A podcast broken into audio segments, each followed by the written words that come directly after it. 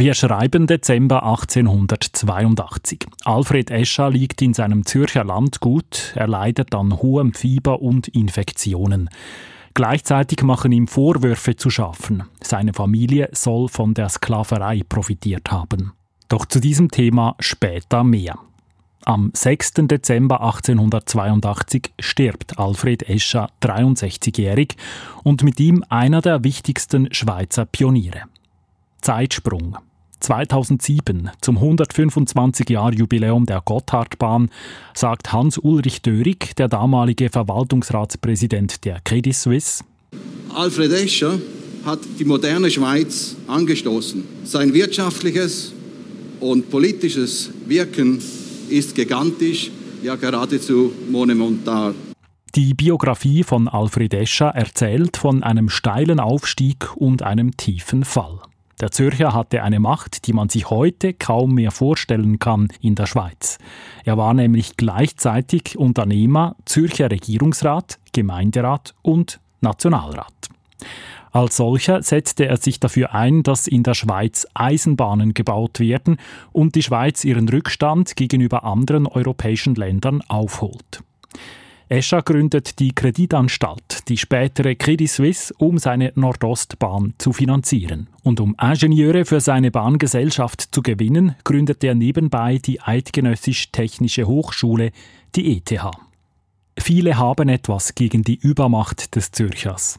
1860 verlieren seine Liberalen die Mehrheit in der Zürcher Regierung und im Parlament. Die Volksrechte werden gestärkt und Initiativen und Referenden eingeführt. Eschers Macht beginnt zu bröckeln. Doch dann findet er ein neues, grosses Pionierziel: einen Eisenbahntunnel durch den Gotthard. Alfred Escher wird zum Vorstand der Gotthardbahngesellschaft. Beim Bau des Tunnels läuft jedoch vieles schief. Die Kosten laufen aus dem Ruder, die Arbeitsbedingungen sind mies. Viele Arbeiter sterben beim Bau des Jahrhundertprojekts. Für die Öffentlichkeit ist klar, wer die Verantwortung für die Misere am Gotthard trägt. Der Kopf der Bahngesellschaft, Alfred Escher. Er wird zum Rücktritt gedrängt. Escher fällt tief. Der Bundesrat lädt ihn nicht mal mehr zur Durchstichfeier in Göschenen und Airolo ein. Das habe ihn für immer beschäftigt, sagt sein Biograf Josef Jung. Das muss man sich mal vorstellen. An diesen Feierlichkeiten ist der Name Escher nicht gefallen.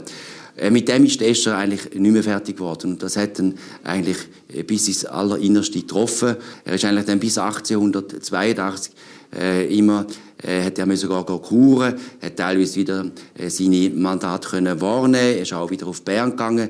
Aber letztlich, muss man sagen, hat er sich von den verschiedenen Schlägen, die er hat müssen einstecken im Zusammenhang mit dem Gotthard, hat er sich nachher nicht mehr erholen können. Nach seinem Tod am 6. Dezember 1882 gerät Alfred Escher lange in Vergessenheit. Erst in den letzten Jahrzehnten wurde er wieder als einer der größten Schweizer Pioniere gewürdigt. Allerdings bekommt sein Image auch in den letzten Jahren wieder ein paar Kratzer.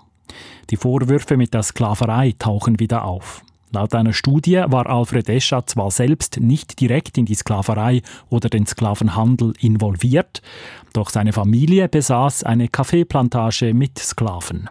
Laut Bericht soll diese Plantage später zum Vermögen von Alfred Escher beigetragen haben.